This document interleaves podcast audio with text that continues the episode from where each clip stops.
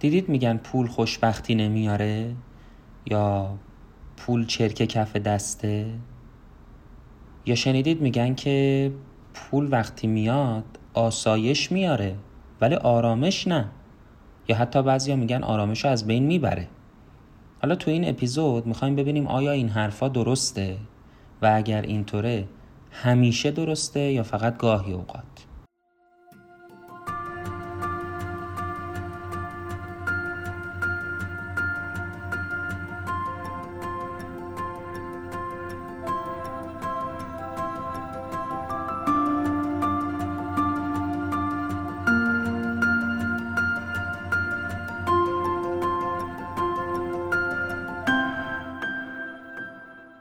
چیزی که میشنوید اپیزود دهم رادیو تاک هست که در تاریخ 19 دیماه 1398 منتشر میشه.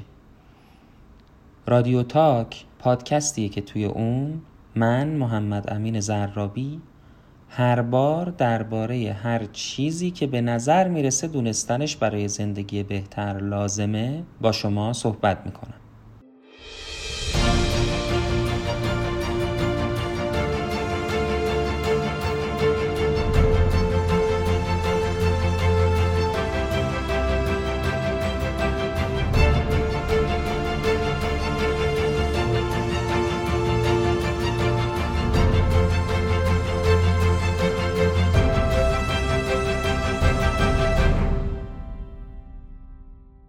چیزی که تو این اپیزود براتون تعریف می‌کنم خانم لارا انتیس نوشته و در تاریخ 20 نوامبر 2019 با عنوان How to spend money to squeeze more joy out of life در وبسایت ووکس منتشر شده.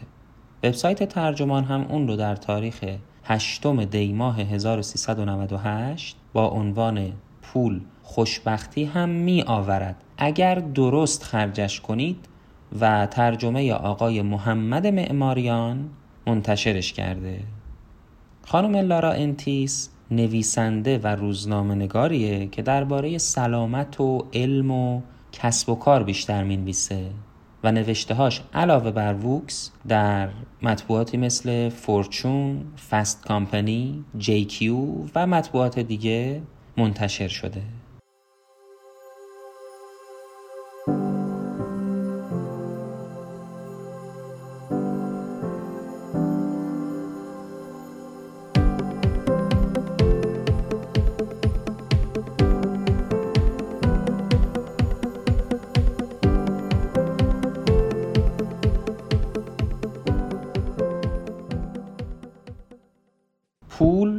خوشبختی نمیاره. اینو هممون شنیدیم و احتمالا پیش خودمون فکر می‌کنیم این حرف رو می‌زنن تا فقرا رو دلداری بدن. تا فقرا رو آرومشون کنن که بابا اب نداره. اگه تو زندگیتون هیچی ندارین ولی به جاش خوشبختین. ولی این جمله این عبارت قبل از اینکه یه موعظه اخلاقی باشه یا اصلا بیشتر از این که بخواد یه پند و توصیه خوب باشه یه حقیقتیه برآمده از زندگی آدم پولدارا. در واقع تحقیقات خیلی زیادی دارن به ما نشون میدن که وقتی پول خیلی زیادی داشته باشیم احتمالا منجر به احساس نارضایتی و بدبختی بیشتر میشه. مگر اینکه بلد باشیم چجوری خرجش کنیم؟ خانم لارا انتیس یه جریان جالبی رو تعریف می‌کنه که به نظر من برای شروع این مطلب خیلی مناسبه. میگه اوایل ماه فبروری بود. توی لس آنجلس بودیم و خانم آندرا آیزیگاریان 29 ساله رسیده بود به نقطه اوج کارش. به عنوان مدیر عملیات های رسانه‌ای توی شرکتی به نام کاندنست دعوت کرده بودن ازش که بیاد توی مراسم اهدای جوایز گرمی شرکت کنه. یه مراسمی بوده می‌خواستن جوایزی اهدا کنن. از خانم آن رایزگاریان 29 ساله که خیلی جوان بوده دعوت می‌کنن. همزمان یه هنرمندانی هم بودن اونجا مثل لیدی گاگا مثل آلی شاکیز اونام داشتن اجرا می‌کردن. یا از اون طرف توی غرفه اختصاصی شرکت یه مدیران آقا با کت شلوار رسمی مدیران خانم با لباسای شب مجلسی. دامنشون رو زمین کشیده می شده شامپاین های تعارفی رو مزه مزه می کردن می‌خواد برای ما تعریف کنه که یعنی شرایط خیلی لوکسوری و با کلاس بوده یه همچین حالتی. آیزیگاریان میگه که یه فرصت خیلی خوب برای شبکه سازی داشتم و می‌تونستم با همه اونها ارتباط برقرار کنم چون همشون در زمره باهوشترین آدمایی بودن که تا اون روز دیده بودم. یه آدمایی بودن واقعا شگفتانگیز که من براشون خیلی احترام قائل بودم. فرصت خوبی بود می‌تونستم باهاشون لینک برقرار کنم. سیناپس باهاشون ایجاد کنم و یه بهره برداری خیلی خوب از این فرصت بکنم. ولی همزمان که این صحنه رو زیر نظر داشتم آیزیگاریان میگه فقط یه چیزی از ذهنم گذشت. اونم این که من که نمی‌تونم تا سی چل سال آینده مشغول این کار باشم. چه کاری؟ ایشون یکم مسئله رو بازترش می‌کنه. میگه من حس کردم که مثل یه پیچ یا یه مهره توی ماشین خیلی بزرگ میمونم. در کمال بیقراری همزمان برای استخدام توی شرکت اوتپوست هم مصاحبه کرده بودم یعنی میگه هم می‌تونسته این مسیر رو ادامه بده که خودش میگه مثل یه پیچ یا مهره توی ماشین بزرگ بود هم مسیر شرکت اوتپوست رو حالا اوتپوست چی کار می‌کرده؟ یک شبکه‌ای بوده از مکانهای مناسب برای زندگی و کار کنار همدیگه که توی جنوب شرقی آسیا تو بالی هند اداره می شده. ازش دعوت کرده بودن از خانم آیزیگاریان که روابط رسانه این مجموعه رو تو دفتر جدیدش تو بالی هند اداره کنه و همون شب تو مراسم اهدای جوایز گرمی این خانم جوان 29 ساله تصمیمش رو می‌گیره اگر اوتپوست به من شغلی پیشنهاد داد من حتما قبولش می‌کنم. دو ماه میگذره حتی میگه کمتر از دو ماه هم شد. همه وسایلش رو میفروشه و میره بالی. یه شهر مرتوب پر آشوب و البته با زیبایی خیره کننده با این تصمیمی که خانم آیزیگاریان می‌گیره سیزده هزار کیلومتر بین خودش و خانوادش فاصله میفته دستمزد و درآمدش کم میشه و به جای اینکه دنبال موفقیت حرفه‌ای به معنی سنتیش بره یعنی به جای اینکه اون رؤیای آمریکایی رو که بر موفقیت فرد و استقلال فردی تکیه می‌کنه دنبال بکنه میره و به سبک زندگیش بها میده و رو اون تمرکز می‌کنه. آیزگاریان میگه من سرجم خوشحالترم. الان دیگه یه بار رفت و آمد یک ساعته به محل کار و برگشتش رو دوشم نیست. برنامه سنگین کاری ندارم. ساده تر می‌تونم زندگی روزمرم رو پیش ببرم.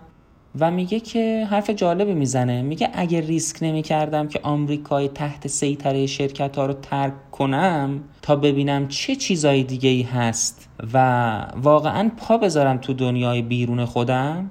بعد آرومتر می‌کنه صداشو. میگه که اگه این کارو نمی کردم واقعا حسرت میخوردم. حالا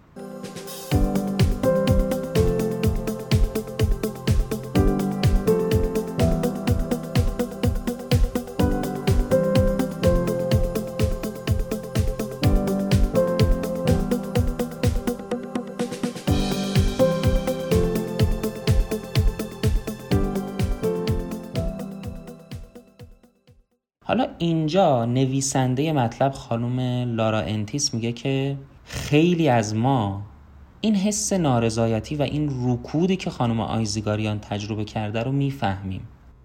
این حسی که خیلی لجوجه و خیلی سرسخته که دائم داره به ما میگه مسیر پیش رود نه لذت بخشه نه سعادت با دوامی داره و اینجور مسائل رو به ما میگه. البته اگه بتونی نگران همچین چیزایی باشی امتیاز بزرگی تو زندگی ها. خیلی خوبه. خانم انتیس میگه رفتن به بالی برای آیزیگاریان جواب داده. اما فقط لازم نیست که آدم 13 هزار کیلومتر از محل زندگیش دور بشه آمریکا رو ترک کنه تا به نتیجه خوب برسه. پادزهرهای دیگه ای هم هست. امروزه تحقیقات خیلی زیادی ثابت کردن و همچنان دارن ثابت می‌کنن. که اگه ما طرز فکرمون رو درباره پول عوض کنیم و تصمیمای مالی بگیریم که باعث میشه در دراز مدت رضایتمون از زندگی بیشتر بشه قطعا می‌تونیم خوشبخت تر بشیم. اینجا شروع اون مطلبیه که خانم انتیس می‌خواد به ما یاد بده. میگه اگر ما درست با پول رفتار کنیم باعث خوشبختیمون هم میشه. حالا هر چقدر مقدارش زیاد باشه. محققان شادی اونهایی که روی هپینس کار می‌کنن شادی رو به دو دسته کلی تقسیم می‌کنن.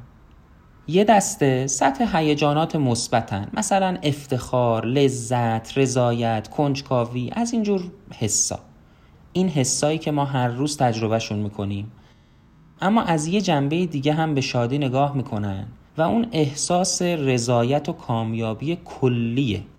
اون احساسی که فراگیره و تمام زندگی ما رو در بر می‌گیره. خانم سونیا لیوبومرسکی استاد روانشناسی دانشگاه کالیفرنیا ریورساید و نویسنده کتاب چطور شاد باشیم یک رویکرد علمی برای رسیدن به زندگی دلخواه میگه که دو وجه ماجرا از این قراره دو وجه همون شادی که گفتیم. شاد بودن در زندگی و شاد بودن از زندگی. یه جورایی میشه گفت که این دیدگاه میاد شادی رو به شادی جزئی و لحظه‌ای و از اون طرف شادی کلی و دائمی تقسیمش می‌کنه. هر دو قسمت این قضیه شادی توی تحقیقات جوری بررسی شده که محققین اومدن یه سری پرسشنامه طراحی کردن اونها رو گذاشتن جلوی مخاطب اون کسی که داشته آزمایش می شده و به سوالات جواب می‌داده.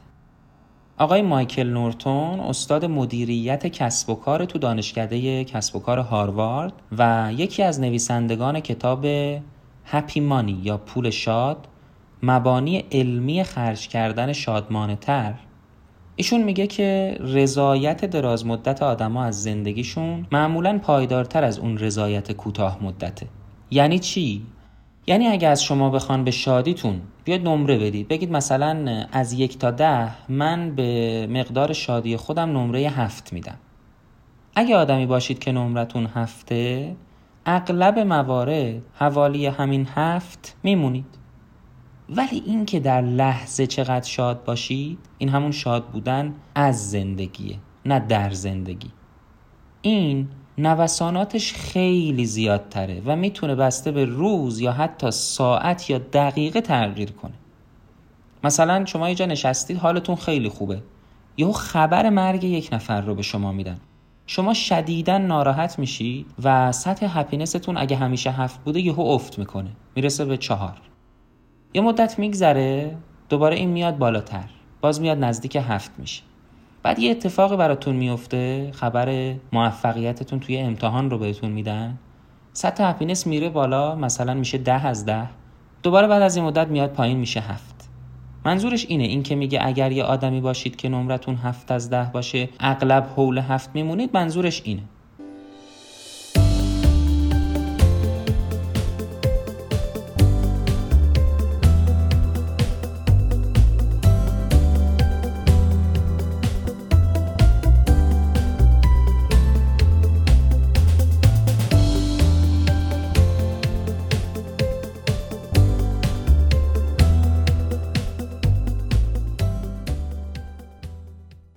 به طور کلی یه رابطه بین پول و رضایت از زندگی وجود داره که خطیه.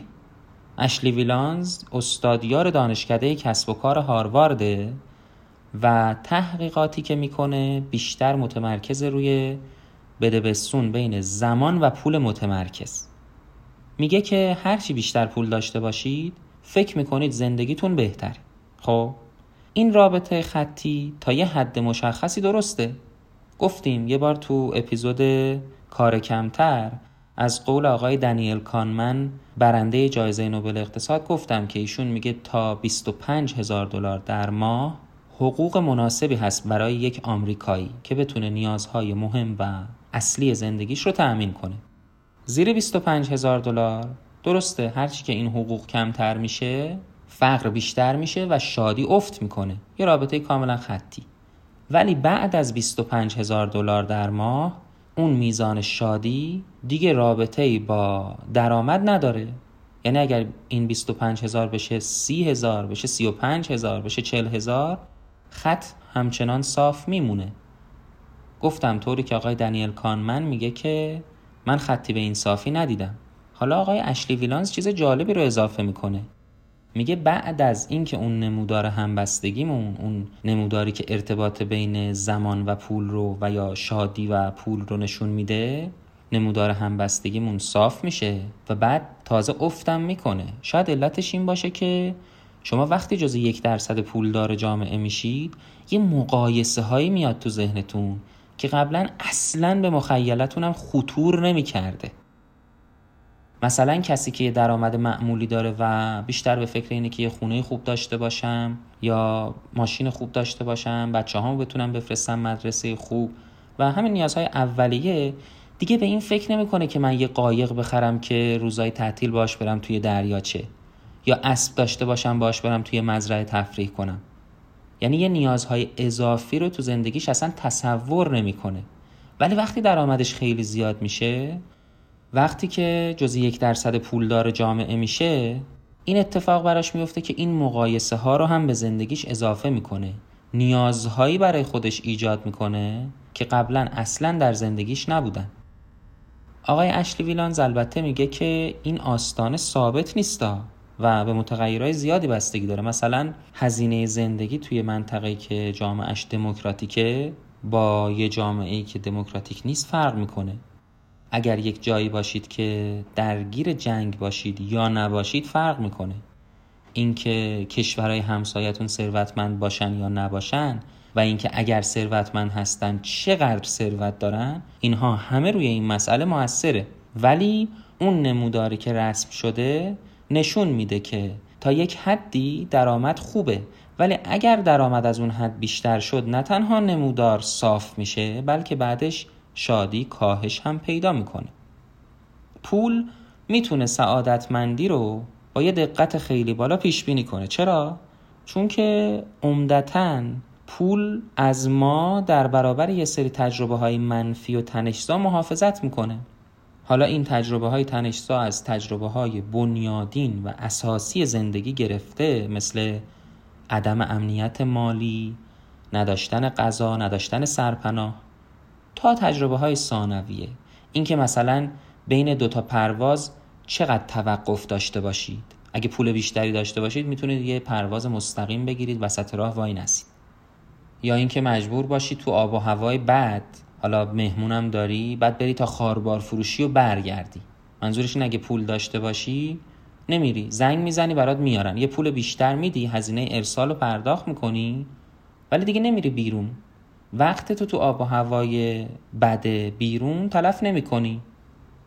پول وقتی که استراتژیک و هدفمند استفاده بشه می‌تونه تجربه های خوب و رابطه های مناسب و حس تعلق به اجتماع رو خیلی خوب پرورشش بده.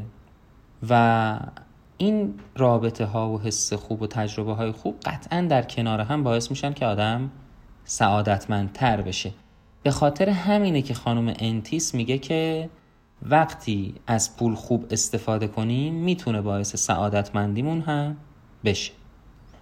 خب حالا همه اینا رو که در نظر بگیریم طبق توصیه کارشناسانی که حرفه‌ای هستن و تو این زمینه نظرهای خوبی دادن و تحقیقات خوبی کردن باید ببینیم که کدوم تصمیما تو خرج کردن پول می‌تونه شادی ما رو بیشتر بکنه و کدوماشون نه یا حتی شادیمون رو کمتر بکنه. بعضی استراتژی ها هستن که تو همه اقشار درآمدی جواب میدن. و همونطور که می‌دونید اگه پول کمتری داشته باشید استفاده کردن از این لمها و این مهارت ها یا اجرای مرتب و دائمشون سخت تر میشه. در این حال اشلی ویلانز میگه فقط پول داشتن لزوما به شادی بیشتر منجر نمیشه. اما استفاده درست از اون می‌تونه همچین نتیجه داشته باشه.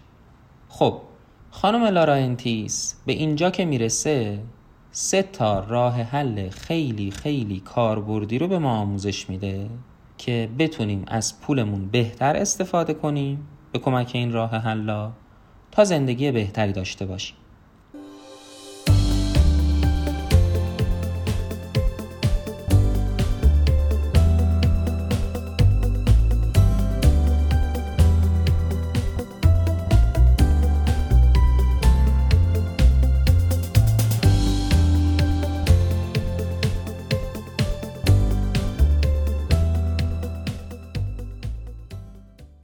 اولین راه حلش اینه که وقت بخرید.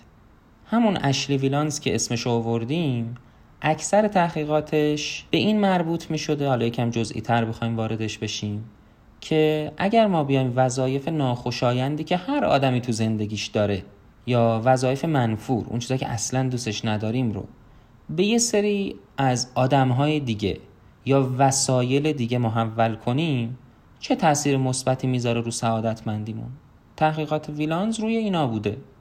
اون با همکارانش چند تا مطالعه انجام دادن که توی یکی از مطالعاتش که بیشتر از بقیهشون پوشش داده شده دیدن که اون شرکت کنندگانی که چهل دلار خرج کردن تا برای خودشون وقت بخرن سرحالتر، شادتر و کم استرستر از زمانی بودن که به جای خریدن وقت یک کالا یا محصولی رو خریدن. یا مثلا توی مطالعه دیگه دیدن که زوجهایی بودن که می‌گفتن ما وقتی مشترکن با هم خرید می‌کنیم نسبت به زمانی که تنهایی خرید میریم رابطه شادتری داشتیم. یه توضیح من درباره برون سپاری بدم. مثلا فرض کنید یک زمانی اکثر افراد مجبور بودن توی خونه هاشون لباساشون رو با دستشون بشورن و ماشین لباسشویی نبوده. خب طبیعتا خستگی و وقت خیلی زیادی می برده تجربه خیلی لذت بخشی هم نبوده. یک کاری بوده که صرفا باید انجام می شده یعنی اگر نبود شاید افراد راحت تر بودن که اصلا انجامش نمی‌دادن. بعد یه زمانی یک ماشینی درست میشه به نام ماشین لباسشویی که این وظیفه شستن لباس از یک فرد به اون ماشین برون سپاری میشه. معنی برون سپاری اینه. بعد که لباس ها رو میریزید توی ماشین دیگه لازم نیست خودت وقت بذاری برای شستنش. بنابراین با خریدن ماشین لباسشویی نباید ناراحت باشی که من چرا پول دادم و پولم از دستم رفت. بلکه باید بگی که به جاش وقت خریدم و اون وقت برای من ارزشش خیلی بیشتر از ارزش اون پوله. تأثیر این برون سپاری رو شادی آدما بدیهی به نظر می‌رسه. اگر کارهای ناخوشایند و خسته کننده و زمانبر زندگی مثل حمل و نقل عمومی، تمیزکاری، همون شستشو که گفتیم برامون انجام بشه یعنی خودمون انجامش ندیم و یهو ببینیم که تونستیم چند ساعت هدیه بگیریم که صرف فعالیت های معنی و لذت بخشتر بکنیم مثل دیدن دوستامون یا سینما رفتن شادتر میشیم مگه نه؟ ویلانز میگه که ما متاسفانه بلد نیستیم که به وقت بیشتر از پول ارزش بدیم. هر کاری که می‌کنیم آخرش حول پول میگرده نه زمان. از طرف یه سری نیروهای قدرتمندی توی اجتماع وجود دارن که ما رو به این سمت سوق میدن که فکر کنیم مثلا اگر سرمون خیلی شلوغه این یعنی شعن اجتماعیمون خیلی بالاست. یا اینکه فکر کنیم موفقیت یعنی مدیریت همه حوزه های زندگی بدون اینکه از بقیه کمک بگیریم. همین مسائل حالا اگه بخوایم توی مقیاس کوچیک بررسیش بکنیم باعث میشه که یه چیزی مثل تاکسی گرفتن برای که بریم فرودگاه یا سفارش یه غذای بیرون بر این این چیزایی که باعث میشن ما تو وقتمون صرفه جویی بکنیم در برابر یه خریدایی که خب ملموسن مثلا بریم یه کت بخریم یا یه صندلی برای تو خونمون بخریم ولخرجی به حساب میان. یعنی سفارش غذای بیرون‌بر در مقابل خرید کت ولخرجی. در مقیاس بزرگتر که همین قضیه رو بررسی کنیم یعنی بیایم تاثیر اون نیروهای قدرتمند اجتماع رو خودمون رو طرز تفکرمون روی lifestyle مون بررسی بکنیم می‌بینیم که ما هر روز داریم یه تصمیمایی می‌گیریم شدیدتر از تصمیمای روز قبلمون. چه تصمیمایی یعنی اینا؟ اونایی یعنی که باعث میشن پولمون حفظ بشه. ولی وقتمون رو به باد بده. حالا همین نیروها و جریان های اجتماعی که میگیم برای خانم ها هم قوی تره هم شدیدتر. ویلانز میگه من در طول این تحقیقاتی که کردم رفتم با خیلی از خانم های شاغل حرفه‌ای صحبت کردم. و اونا هنوز فکر می‌کردن که اگر ما بیایم مثلا فرزندمون رو بذاریم مهد کودک یا بگیم یه پرستار بیاد تو خونه ازش مراقبت کنه یا اینکه لباسامون به جایی که خودمون تو خونه بشوریم بدیم خشکشویی یا پخت و پزمون رو متوقف کنیم و از بیرون غذا بگیریم اینا یه ناکامیه. اینا درست نیست. اصلا رفتار خوبی نیست. اون خانم سونیا لیوبومرسکی بود که گفتیم کتاب چطور شاد باشیم رو نوشته. میگه که ایشون تو دانشگاه کالیفرنیا بوده و علاوه بر اینکه یه شغل پر زحمت و تمام وقت داشته چهار تا بچه هم داشته ایشون وقتی که دو تا بچه آخرش خورد سال کوچیک بودن تازه یه پرستار شب استخدام می‌کنه. خود ایشون میگه که این کار میارزید. چون باعث شد که برای من وقت بخره. حتی شاید مهمتر از اون خواب. باعث شد بتونم بهتر و بیشتر بخوابم. اما با این حال مجبور بوده که این تصمیم برای خودش توجیه کنه. در حالی که خیلی ها وقتی میرن یه خریدای گرون قیمت می‌کنن توجیه نمی‌کنن. ولی این رو مجبور بوده توجیه کنه در حالی که پرستار بچه خیلی لازم بوده و اصلا نیاز به توجیه نداشته. بعد تازه این استاد دانشگاه میگه که خیلی های قضاوت منفی درباره من داشتن. گفتن تو اومدی یه سری از کارهای مادرانه رو سپردی دست یکی دیگه. این کار درست نیست. در نهایت اشلی ویلانز میگه که ما باید بیایم یه کاری بکنیم. باید عادتامون رو تو خرج کردن به نحوی تغییر بدیم که ارزش زمان برامون بیشتر از پول باشه. باید بیشتر به زمان فکر کنیم تا پول. این هم تو خریدهای کوچیک صادقه هم تو خریدهای بزرگ. میگه مثلا ما می‌تونیم به جایی که تو خونه برای پختن غذا وقت بگذرونیم حالا نه همیشه بعضی وقتا که لازمه. به جاش با شریک زندگیمون برای شام بریم بیرون در عوض این مدت زمان با کیفیت تری رو کنارش میگذرونیم و این اهمیت بیشتری داره. تو تصمیم های بزرگم همینطوره. خیلی وقتا به جایی که بریم دنبال درآمد و اعتبار خیلی زیاد توی شغلمون می‌تونیم انعطاف پذیری داشته باشیم. مثل کاری که آیزیگاریان کرد. رفت بالی 13 هزار کیلومتر دورتر ولی با یه زندگی بهتر و رضایت شخصی خیلی بیشتر. یا مثلا می‌تونیم بریم دنبال یه خونه ای بگردیم که به محل کارمون نزدیکتر باشه. نه اینکه الزاما بزرگتر باشه. چون در دراز مدت اون زمانی رو که به خاطر نزدیکتر بودن محل خونه و کارمون سیو می‌کنیم و برای کارهای مهمتر استفادهش می‌کنیم رضایت پایدار و دائمی بیشتری رو برای ما فراهم می‌کنه.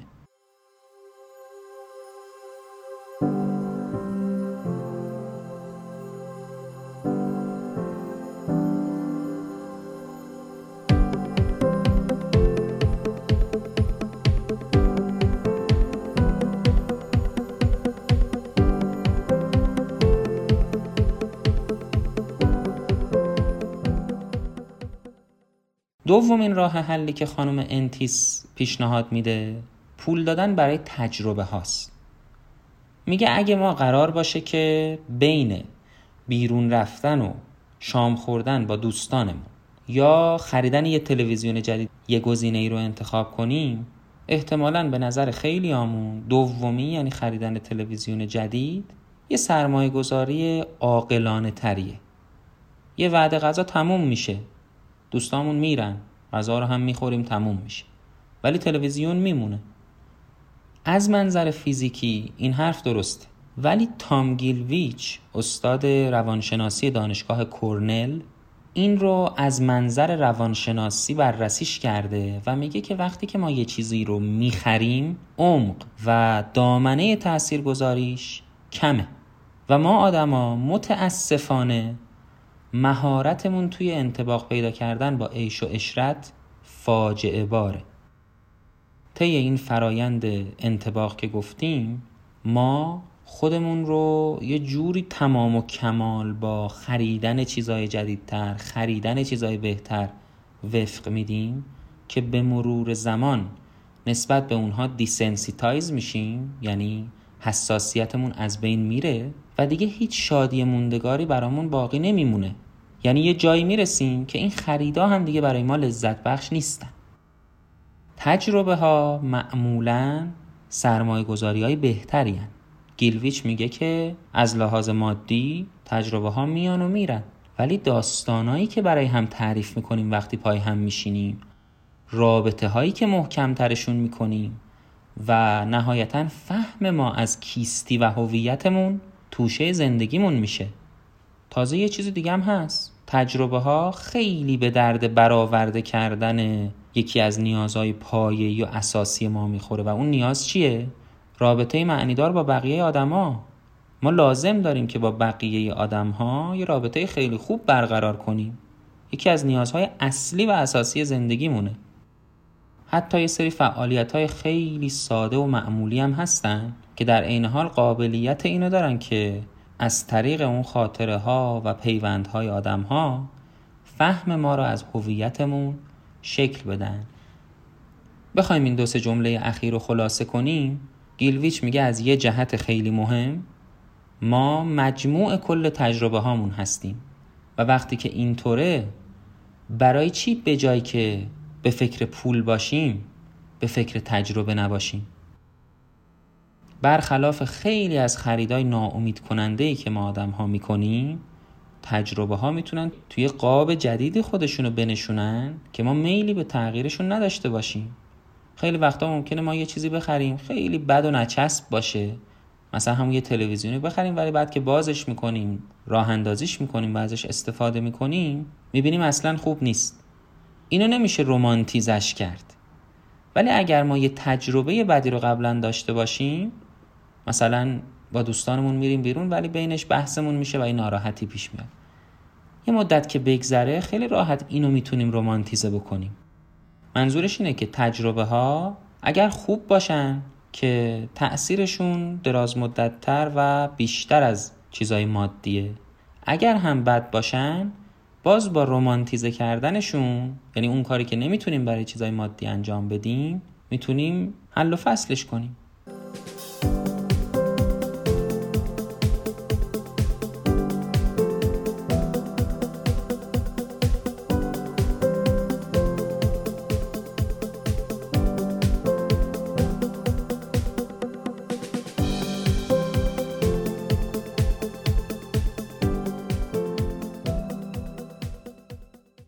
همون خانم آیزیگاریان که گفتیم از این سمت دنیا رفت اون سمت. سیزده هزار کیلومتر از خانوادش دور شد.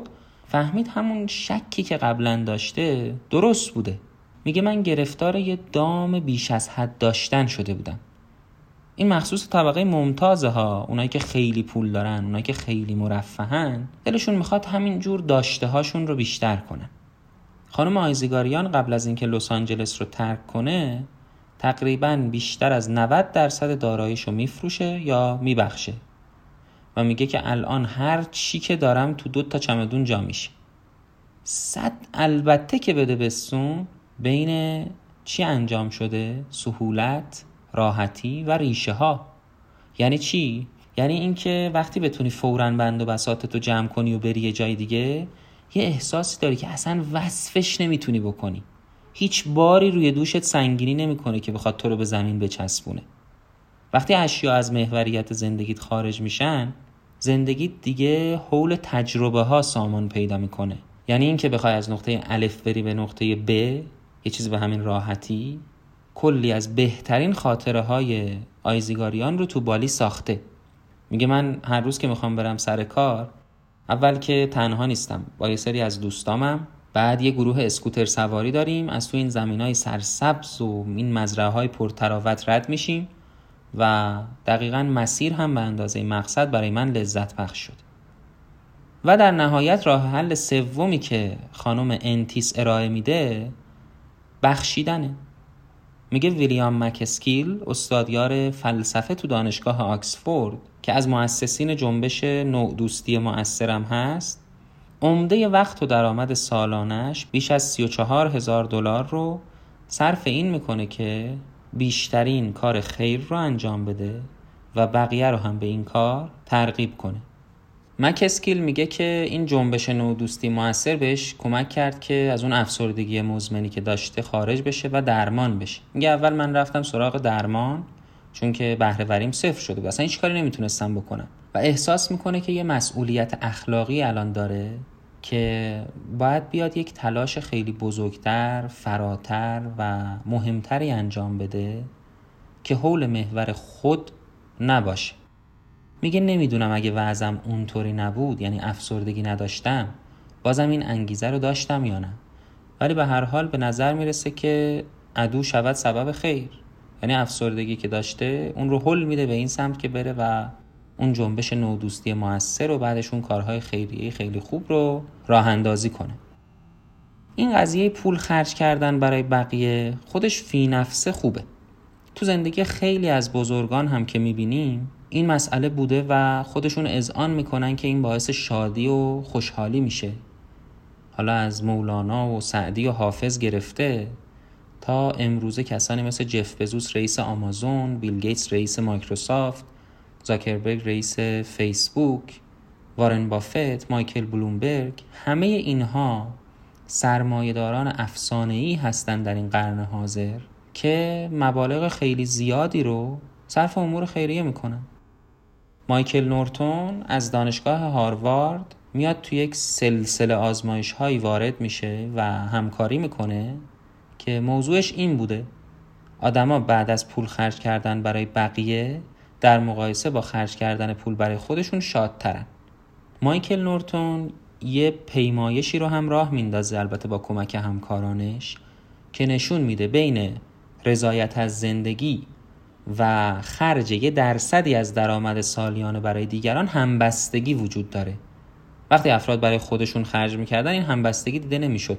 خیلی جالبه. نتیجه این قسمت تا اینجاش این بوده که اگر برای دیگران پول خرج کنید بیشتر خوشحال میشید تا برای خودتون پول خرج کنید البته هنوز مونده تا اینکه یه همچین نتایجی و همچین تحقیقاتی همه ملت ها رو به آدم های بخشنده تبدیل کنه. نورتون میگه بعد از این همه تحقیقات و انتشار نتایجش و اعلام عمومیش توی ایالات متحده مردم به طور متوسط بین دو تا پنج درصد از درآمد سالانشون رو میدن به خیریه ها و آمارش تو تمام اخشار درآمدی تقریبا یک نواخته نورتون میگه هر کسی که یه سفر یا اینترنتی رزرو کرده باشه یا در یه جعبه خرید که مثلا پست براش میاره در خونه باز کرده باشه قشنگ حس کرده که این عبارتش هم جالبه. میگه این حجوم سرمستیاور دوپامین رو حس کرده و می‌تونه شهادت بده که اینجور نیست که پول خرج کردن برای خودتون حس خوبی نداشته باشه. قبول. این حرفش کاملا درسته. هیچکس منکر این نیست که اگر برای خودت پول خرج کنی بده. خیلی هم خوبه. ولی یه مشکلی داره. اونم اینه که خیلی دووم نداره. گیلویچ همون استاد روانشناسی کورنل میگه از زمانی که من فهمیدم مایکل نورتون داره این تحقیقات رو انجام میده و نتایجش رو متوجه شدم خودم تصمیم گرفتم که بیشتر پول بدم به خیریه ها و سخاوتمندتر از قبل باشم. گیلویچ داستان جالبی رو هم تعریف می‌کنه. میگه که اخیرا من و همسرم اومدیم یه غذای سفارش بدیم و آدرس رو وقتی اومدیم وارد کنیم آدرس اون دوستم رو زدیم که می‌دونستم حالا به دلایلی داره یه دوران سختی رو تو زندگیش میگذرونه. به محض اینکه کلیک کردم و سفارش ثبت شد آنچنان لذتی بردم که هیچ وقت وقتی برای خودمون غذا سفارش میدم این لذت رو نبرده بودم. این اپیزود رو با این جمله تمومش می‌کنم. بعیده که یه یافته یا یه نتیجه دلرباتر از این بشه از این تحقیقاتی که انجام شده پیدا کرد. با بخشش پول نه تنها کس دیگه ای رو شاد می‌کنید بلکه خودتون رو هم شادتر می‌کنید.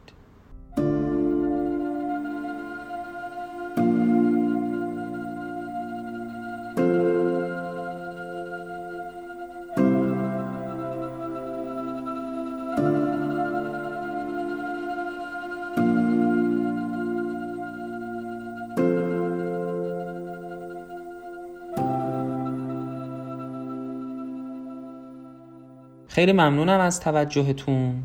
متشکرم که گوش دادید این اپیزود رو. امیدوارم که برای شما مفید بوده باشه. ممنونم از اینکه رادیو تاک رو به اطرافیان، دوستان و هر کسی که فکر می‌کنید این مطالب می‌تونه براش مفید باشه معرفی می‌کنید. اگر دوست دارید که از اطلاعات و آمار و اخبار مربوط به رادیو تاک یا حالا مطالب خوبی که مرتبط با مطالب پادکست ها هست مطلع بشید می‌تونید صفحه اینستاگرام رادیو تاک با آدرس رادیو تاک پادکست پشت سر هم بدون فاصله بدون نقطه یا صفحه توییتر رو با عنوان رادیو تاک پاد این هم بدون فاصله و نقطه دنبال کنید. یک مطلبی رو هم بگم که جدیده و اونم اینه که کتاب هایی رو من توی هر اپیزود ممکنه معرفی بکنم. و بعضی از اینها هنوز ترجمه نشده به فارسی ولی اسمش توی متن اومده. بعضی از اونها هم ترجمه شده و الان در بازار کتاب موجوده. اول اینکه عکس این کتاب ها رو توی صفحه اینستاگرام می‌ذارم برای که ببینید و بتونید تهیهشون بکنید. و دوستانی که تمایل دارن کتاب ها رو بخرن و از کتاب فروشی تهیه بکنن اگر ساکن تهران هستن می‌تونن از خانه کتاب پیدایش کتاب ها رو خریداری و تهیه بکنن؟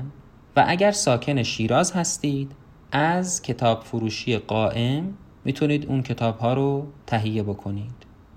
لینک صفحه اینستاگرام هر دو کتاب فروشی رو در توضیحات پادکست و در صفحه اینستاگرام و توییتر پادکست رادیو تاک می‌ذارم برای که بتونید پیداشون بکنید. و از آدرس و ساعت کاری مطلع بشید. یک کتابی رو هم می‌خواستم بهتون معرفی کنم به نام پول.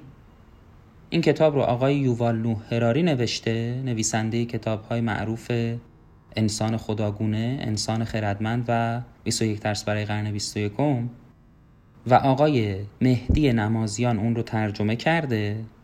نشر نون هم اون رو در 168 صفحه چاپش کرده. این کتاب به ما میگه که پول چجوری اختراع شد و چرا اقدر نقش مهمی تو زندگی آمون ایفا می‌کنه. و همچنین به ما میگه که بشر قراره که در آینده چه برنامه هایی برای پول داشته باشه.